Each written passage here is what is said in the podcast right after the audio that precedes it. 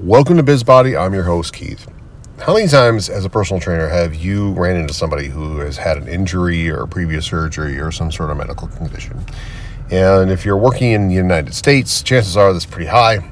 There's a significant amount of people that have hurt themselves, try to train through it, or if they don't feel that well, uh, they believe that exercise uh, would make it worse. They're scared that exercise will make things worse. And then that is with good conscience because in a majority of scenarios, uh, the people that are providing the service of exercise know very little about specific injuries and problems. And that's normal. I mean, we're not really educated in uh, medical and or uh, pain states. That's what supposedly physical therapy is for and occupational therapy.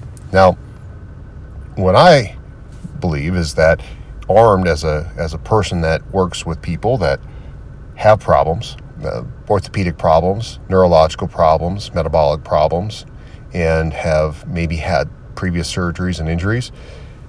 Learning more about the materials that people are made out of, like bone, muscle, tendon, ligament, so that I have a specific body view and organize that in the context of what someone has gone through. And that's why today I want to talk about previous injuries and surgeries and how they affect a human as far as they exhibited in front of you. So one of the things that, that we have done, and this is um, is not something I created. This is actually something that I learned at uh, exerciseproed.com through their muscle system specialist program, which was okay, what I'm looking for is to put someone's injury history in an actual chronological order by segments of the body. So, how long has somebody been dealing with something? How long ago was it injured? And how long has this person uh, been organizing their decisions and how they move about their environment since that piece has been traumatized or injured or um, cut open, whatever, right? So, I have an idea in my head of maybe some evidence of why they move the way that they move. Because not only is that tissue have to reorganize and heal, but then the information going to that uh, area and coming back from that area through whatever sensors that are left there or not there anymore because they've had a joint taken out with joint capsule taken out with some ligaments taken out all have sensors that, that, that wire to the part of the, the body and the mind that helps organize um, how it moves and how it feels. Uh, th- those could be really big keys into what needs help. What's cool is exercise is one of the one of the main ways that you can help people reorganize how they move through space and actually have the stimulus necessary to build tissue in order for them to tolerate those challenges. You can actually help people organize their tissues to tolerate challenges more readily which should help them feel better over time if they're the right candidate for exercise.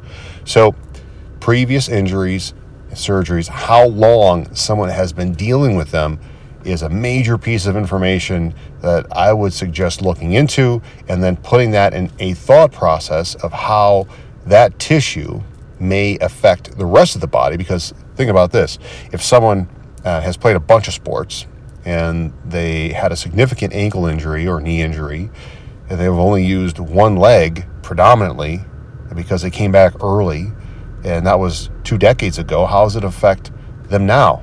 How does it affect that? How has it affected that tissue remodeling and the information processing for force and for metabolic processing now? Like, how does that matter? And what is your plan in order to try to make it either symmetrical or uh, lessen the severity of the problems of that area. Because like, what if it's uh, what if it's arthritic? What type of grade is a grade three arthritic joint?